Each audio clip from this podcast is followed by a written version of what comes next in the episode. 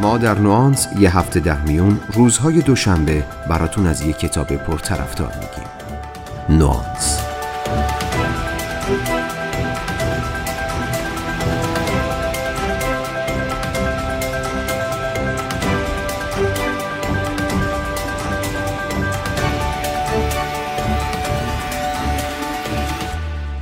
سلام، ما میخوایم یه استارتاپ را بندازیم. چی کار باید بکنیم؟ اول از همه یه عینک ذره بینی میخوایم، یه خورده موهای فرفر ژولیده پولیده، یه لپتاپ، کامپیوتر، موبایل، بشینیم نور لپتاپ نصف شب بیفته رو صورتمون، فکر کنیم بریم تو دنیای اینترنت و واسه پول پارو کنیم و استارتاپ بریم اونور آب مشهور. نه آقا، از این خبرا نیست بچه زرنگ عزیز من. تازه شما که هنوز فارغ التحصیل هم نشدی، خیلی چیزا رو نمیدونی.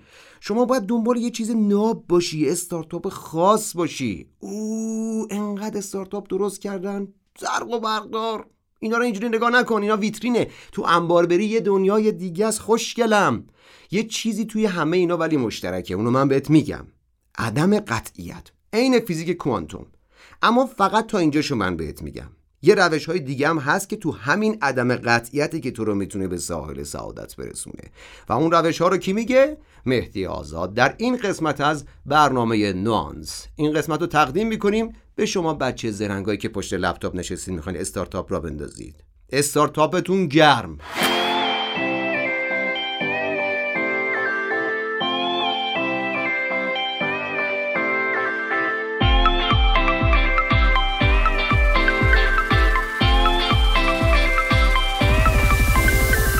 تا حالا واسه‌تون سوال شده با وجود این همه کتاب و دوره‌های آموزش راه‌اندازی کسب و کار، این همه منابع اطلاعاتی و امکانات پیشرفته، چرا اکثر کسب و کارهای نوپا هنوز بلند نشده زمین میخورن؟ به قول رولف دوبلی تو کتاب هنر شفاف اندیشیدن، وقتی به قبرستون استارتاپ ها سر میزنیم تازه دوزاریمون میفته که ای بابا، بیشتر استارتاپ ها عمرشون حتی به یک سال هم نرسیده. مشکل کجاست؟ ایده ها، مدیریت، یا سرمایه، یا شاید حتی خود این فکر که هر کسی میتونه برای خودش صاحب یک کسب و کار جدید بشه.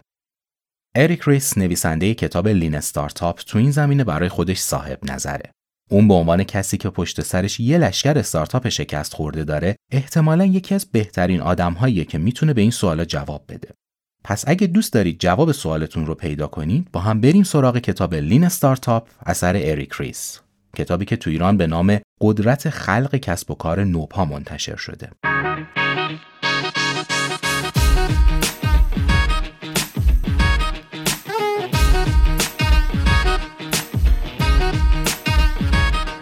سلام، من مهدی آزاد هستم و شما به بیست و ششمین اپیزود از پادکست نوانس گوش میکنید که تو نیمه اول شهریور منتشر شده. حرف حساب کتاب لین استارتاپ اینه که شما برای موفقیت تو کسب و کارتون نه به ژن خوب نیاز دارین، نه به شانس. البته خب اینجا ایرانه، اونجا هم یه جای دیگه است، میدونم. احتمالاً اینجا اگه ژن خوب و شانس و یه سری عوامل اثرگذار پشت پرده و زیر میز نصیبتون بشه، نونتون تو روغنه. اما از این احتمالات که بگذریم، موفقیت یک کسب و کار نوپا رو باید مهندسی کرد. یعنی درست همونطور که شما موتور یه خودرو رو باید با دقت سرهم بکنید تا همه چیز جای خودش باشه و کار بکنه، تک تک عوامل کسب و کارتون رو هم باید با همون دقت طراحی کنید. اریک ریس از اون دسته آدم‌های بلند پروازیه که تا دلتون بخواد کسب و کار راه انداخته و تا دلتون بخواد هم شکست خورده. سرآخر خودش کنجکاو شده بدون علت این همه شکست از کجا آب می‌خوره. شروع کرده به تحقیق و بررسی کسب و کارهای مختلف، چه اونهایی که موفق شدن، چه اونهایی که نشدن. نتیجه تحقیقات چندین ساله ایشون شد ایده اصلی کتاب لین استارتاپ. ایده‌ای که هم مقامش اینه که کمک کنه کسب و کارهای کمتری شکست بخورن.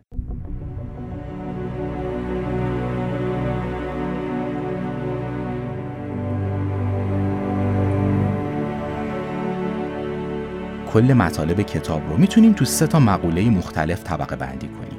اول از همه چشمانداز. چشمانداز برای من مخاطب تعریف میکنه چه کسی از دید اریک ریس کارآفرین حساب میشه. چشمانداز همون نقطه شروع حرکته. در واقع باید رک و راست از خودمون بپرسیم اصلا قراره چه کار کنیم؟ چرا میخوایم این کسب و کار رو راه بندازیم؟ مقصد و مقصودمون کجاست؟ اگه جواب روشنی برای این سوالها نباشه، بهتره فعلا دست به هیچ کاری نزنید.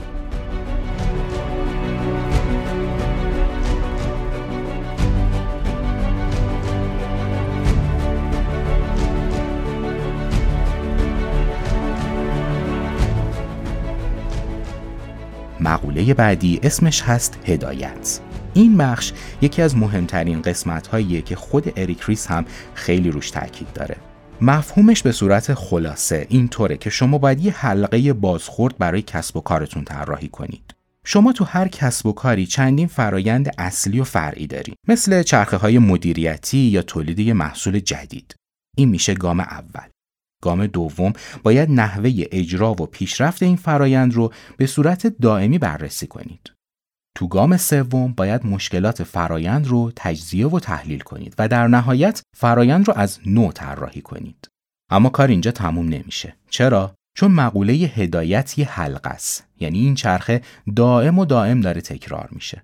مثلا شما تولیدی پوشاک دارید. توی این تولیدی چندین و چند فرایند مختلف وجود داره. فرایند خرید مواد اولیه، طراحی و دوخت، انبارداری، فروش و خیلی چیزهای دیگه.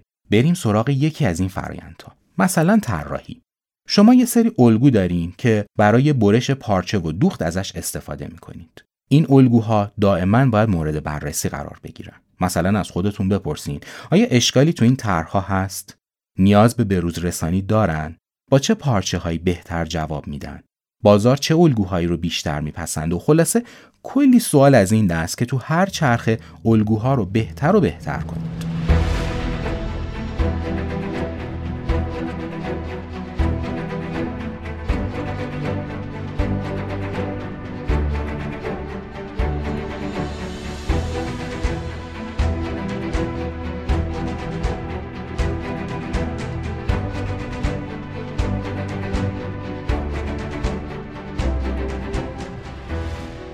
تو مرحله بعد میرسیم به مقوله‌ای به نام شتاب.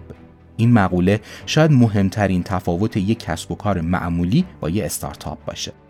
تو استارتاپ ها سرعت فاکتور خیلی مهمیه. مقوله شتاب دهی کاری میکنه که چرخه هدایت در سریعترین زمان ممکن به چرخش در بیاد. پس اصول سه‌گانه کتاب لین استارتاپ شد چشم‌انداز، هدایت و شتاب. این اصول توی کتاب آموزش داده میشه تا مخاطب بتونه تو سریع ترین زمان ممکن تشخیص بده این کاری که داره انجام میده درسته یا نه. یعنی شیوه ارزیابی ما از بهره‌وری قراره تغییر کنه. کسب و کارها باید تمرکزشون رو روی محصولات جدیدی بذارن که مشکلات مردم رو حل کنه. یه استارتاپ خوب استارتاپیه که میتونه خیلی سریع نیاز مردم رو تشخیص بده و براش راه حل پیدا کنه. اشکالی نداره اگه شما دوست دارید به کسب و کارتون افتخار کنید که الان مثلا صد ساله دارین یه مدل واکس کفش یا صابون تولید میکنید. اما نباید منتظر هیچ جهشی توی فروشتون باشین. تازه ممکنه یه رقیب تازه نفس خیلی سریعتر از اونی که فکرش رو میکنید سهم بازار رو از چنگتون در بیاره.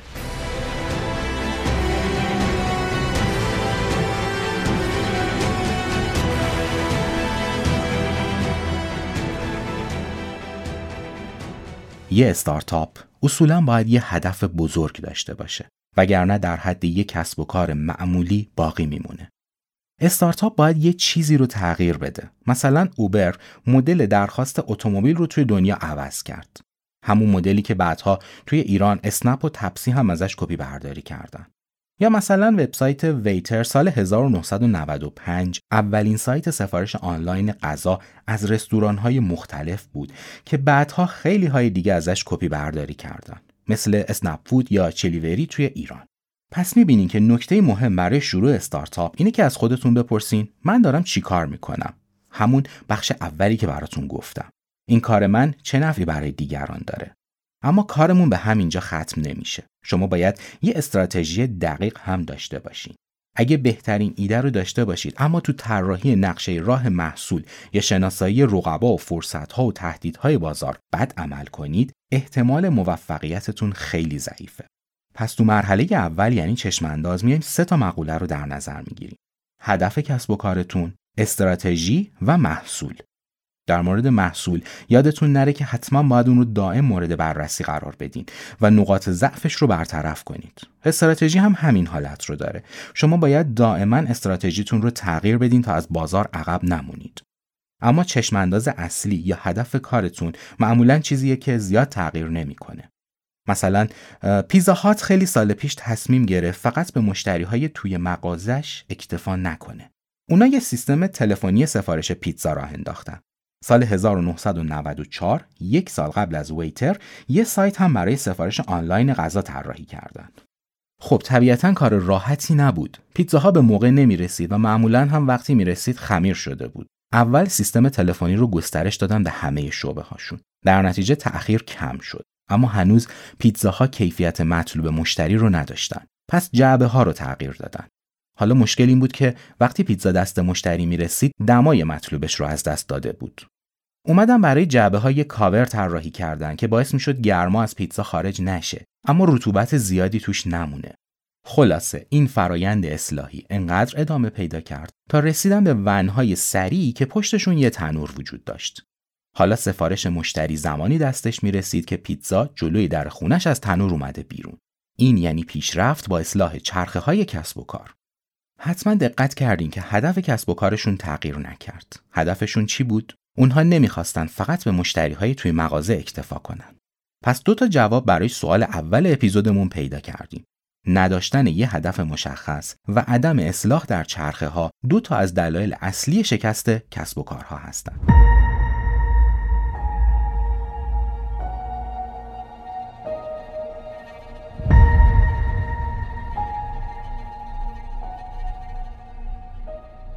از دید اریک ریس، کسب و کار نوپا یا همون استارتاپ سازمانیه که محصول یا خدماتش رو تو شرایط عدم قطعیت عرضه میکنه. این یعنی چی؟ مثلا یه شرکت قدیمی تولید خودرو رو در نظر بگیرین، یه شرکتی که بالای یک قرن داره ماشین تولید میکنه. این شرکت چند تا امتیاز خیلی مهم داره. اول، تجربه در تولید.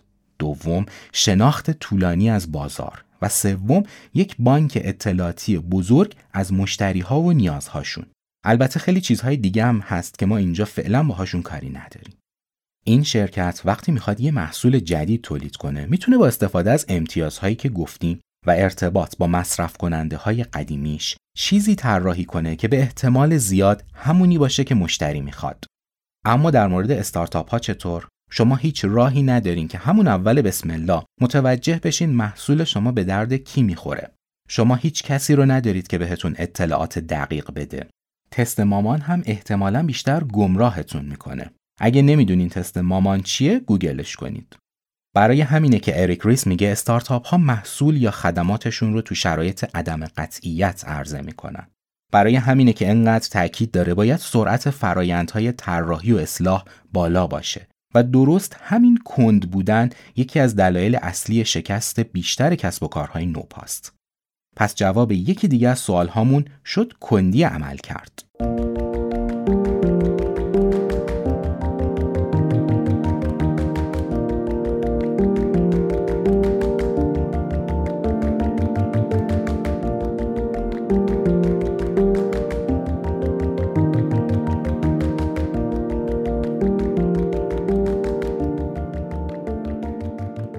همه اینهایی که شنیدین به این معنی نیست که شکست چیز بدیه. نه اصلا. اتفاقا شکست کمک میکنه ایده هاتون رو به شکل‌های مختلف آزمایش کنید. در واقع یک شانسه که باهاش متوجه میشید کجای استراتژیتون درست بوده و کجاش نه، یا اینکه آیا اصلا استراتژی شما در راستای هدفتون بوده یا زدین به صحرای کربلا. اریک ریس نصیحتمون میکنه که بزرگ فکر کنید اما کوچیک شروع کنید. یعنی چی؟ بذارید یه مثال براتون بزنم. شرکت زاپوس رو در نظر بگیرین. زاپوس الان بزرگترین فروشگاه اینترنتی کفش دنیاست. فروش ناخالص سالیانش از یک بیلیون دلار هم بیشتره. خیلی واضحه که اونها از روز اول انقدر موفق نبودن. نیک سوینمورن، مؤسس این شرکت، اول کارش رو با یک آزمایش ساده شروع کرد. نیک میخواست ببینه آیا مردم حاضر به خرید اینترنتی کفش هستن یا نه. پس چه کار کرد؟ رفت به یه سری از کفش فروشی ها و ازشون اجازه گرفت تا از کفش ها عکس بگیره و اونها رو بذاره روی سایتش. هر مشتری که کفشی رو سفارش میداد، نیک اون کفش رو براش میخرید و ارسال میکرد. با همین ترفند اون تونست یه برآورد اولیه به دست بیاره از اینکه چقدر تقاضا برای خرید اینترنتی کفش وجود داره. این آزمایش و برآورد اولیه‌اش در نهایت شد شرکت زاپوس. پس رسیدیم به یه جواب دیگه، داشتن درک درست از نیازهای مشتریامون.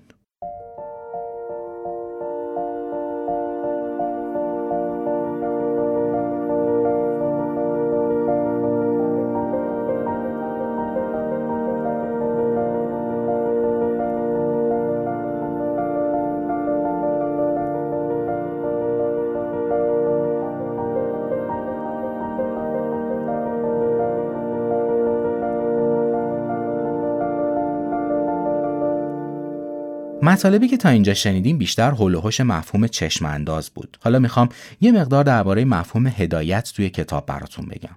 یک کسب و کار نوپا مثل کاتالیزور عمل میکنه. یعنی سرعت واکنش ها رو زیاد میکنه. این یعنی تبدیل سریع یه ایده به محصول یا خدمات. در نتیجه باید آماده باشین تا خیلی زود هم بازخورد جمع کنید. بازخوردهایی مثل اینکه مردم چی دوست دارن یا ندارن یا نظرشون در مورد اون محصول چیه. خروجی این اطلاعات برای استارتاپ ها خیلی مهمتر از پول یا شهرته. این اطلاعات میتونن روی ایده های بعدی اثر بذارن و تبدیل بشن به پی محکمی که قرار کسب و کار روش ساخته بشه. اریک ریس این فرایند رو هم به سه مرحله تقسیم میکنه. اول ساختن، بعد آزمایش کردن و در آخر هم درس گرفتن از اشتباهات. تقریبا به همون چرخه بازخورد اولیه شبیهه. یعنی شما یه ایده دارید، بر اساسش یه محصول ارائه می‌کنید، بازخوردها رو جمع می‌کنید، بررسیشون می‌کنید و در نهایت یه محصول جدید تولید می‌کنید. حالا این فرایند دوباره از اول تکرار میشه. شاید الان این سوال تو ذهنتون میاد که وقتی داریم دائما محصول رو بازنگری می‌کنیم و تغییر میدیم، آیا باید استراتژی هامون رو هم به همون نسبت عوض کنیم؟ جوابش هست بله. وقتی یکی از فرضیه هامون مثلا احتمال موفقیت محصول اولیه غلط از آب در میاد، باید خیلی سریع استراتژیمون رو هم عوض کنیم. نکته‌ای که نباید فراموش کرد سرعت عمله. یک لحظه غفلت، یک عمر پشیمانی. درس نگرفتن از اشتباهات و عدم تغییر استراتژی هم یکی دیگه از دلایل شکست استارتاپ هاست.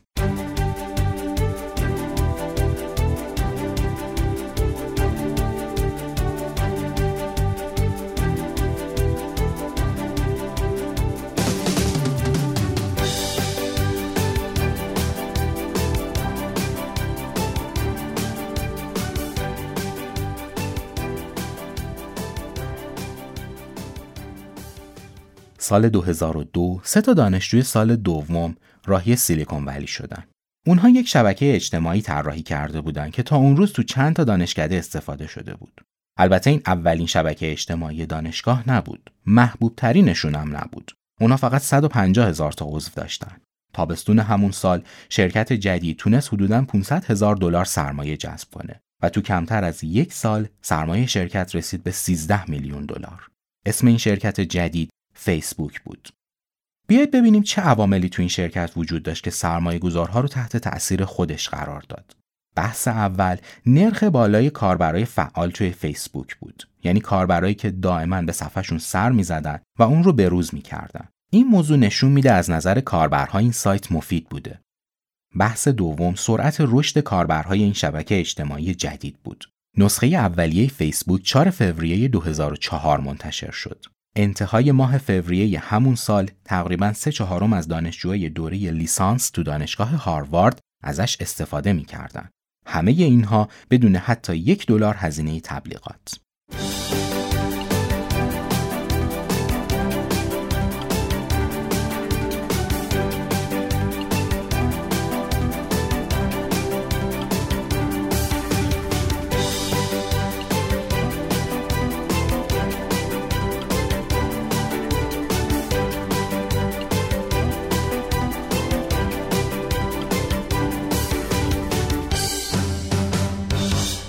یکی از چیزهایی که اریک ریس خیلی روش تأکید داره ارتباط کارآفرین‌ها با دنیای واقعیه. یعنی شما نمیتونید خیلی شیک و رسمی بشینید تو دفتر کار تا ایده بیاد سراغتون، اما بیرون از دفتر هم حتما باید حواستون به چیزهای مختلف باشه. یه سری کارآفرین داریم که خیلی علاقه دارن به سرعت تمام کسب و کارشون رو شروع کنن. احتمالاً این آدم‌ها خیلی به شعار جاست دو ایت اعتقاد دارن. اونا اصلا علاقه ندارن زمانشون رو صرف تجزیه و تحلیل استراتژی کنن. به عکس ترجیح میدن خیلی سریع با چند تا فرم نظرسنجی و مصاحبه کار رو شروع کنن. متاسفانه این مکتب فقط انجامش بده معمولا نتیجه خوشی نداره. یه سری کارآفرین دیگه هم هستن که از اون ور بوم افتادن. اونا انقدر درگیر تجزیه و تحلیل استراتژی ها و گزارش های تحقیقی میشن که معمولا دست آخر اصلا چیزی تولید نمیکنن که بخواد شکست بخوره. هنر شما یه کارآفرین اینه که رو مرز باریک بین این دوتا دسته راه بری. راهش اینه که زیاد در مورد تولید محصول بی‌نقص وسواس نداشته باشی. دوم اینکه نقطه شروع کارتون باید آدم‌های کنجکاوی باشن که صرفاً دوست دارن محصولات جدید رو امتحان کنن. این پذیرنده های اولیه میتونن سرنخ های خوبی از محصولتون و نقاط ضعف و قوتش در اختیارتون بذارن. در نتیجه، عدم شناخت درست از بازار مشکل دیگه‌ایه که باعث شکست کسب و کارهای نوپا میشه. هر کارآفرینی بالاخره یه روز با این چالش مهم روبرو میشه. روزی که باید تصمیم بگیره وقت تغییر در محصول رسیده یا نه.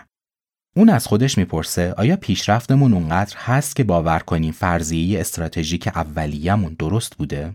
اگه جواب نباشه، باید به سرعت دست به کار تهیه یه استراتژی جدید برای شرکت بشه. اریک ریس به این کار میگه چرخش. چرخش در واقع یه نوع خاص از تغییره که طراحی میشه تا فرضیه جدیدی رو در مورد محصول یا مدل کسب و کار آزمایش کنه. و سرآخر میرسیم به بخش نهایی حلقه، یعنی شتابدهی. اریک ریس تو این بخش از محصول تکنیک‌هایی رو به کارآفرین‌ها یاد میده که اسیر کارهای فرسایشی و کاغذبازی‌های بی‌انتها نشن. او معتقده با برنامه‌ریزی مناسب استارتاپ‌های ناب میتونن رشد کنن و تبدیل به سازمان ناب بشن و تو این سازمان‌ها چابکی، جهتگیری و فرهنگ نوآوری خودشون رو هم حفظ کنن. اون در ادامه مطالب این بخش از کتاب سنجه‌هایی رو برای خواننده تعریف میکنه که استارتاپ‌ها با کمک اونها میتونن رشد تولید و فروش خودشون رو بررسی کنن. این سنجه‌ها کمک میکنن شرکت‌ها خیلی زود متوجه بشن در معرض خطر توقف هستن و به سرعت چرخش رو در دستور کارشون قرار بدن. مزیت رشد سریع اینه که شرکت میتونه ژن کارآفرینی خودش رو حتی بعد از دوران بلوغ هم حفظ کنه. یکی از نقطه ضعف‌های خیلی از شرکت‌های با سابقه اینه که نوآوری و چرخش رو از برنامه‌های خودشون حذف کردن.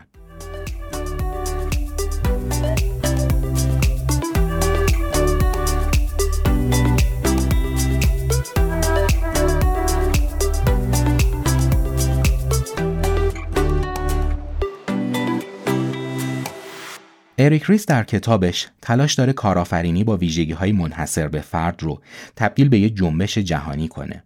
در هسته مرکزی این جنبش دو تا فاکتور خیلی مهم وجود داره: خلاقیت و یادگیری مداوم. اگر این کارها به صورت مداوم و برنامه‌ریزی شده اجرا بشن و به صورت علمی مورد بررسی قرار بگیرن، احتمال موفقیت سازمان به میزان زیادی افزایش پیدا می‌کنه. کار اصلی استارتاپ‌ها اینه که ایده رو به محصول تبدیل کنن و ارزیابی کنن مشتری چطور به این محصول واکنش نشون میده. واکنش مشتری میشه کلید رفتن به مرحله بعد و همینطور الی آخر.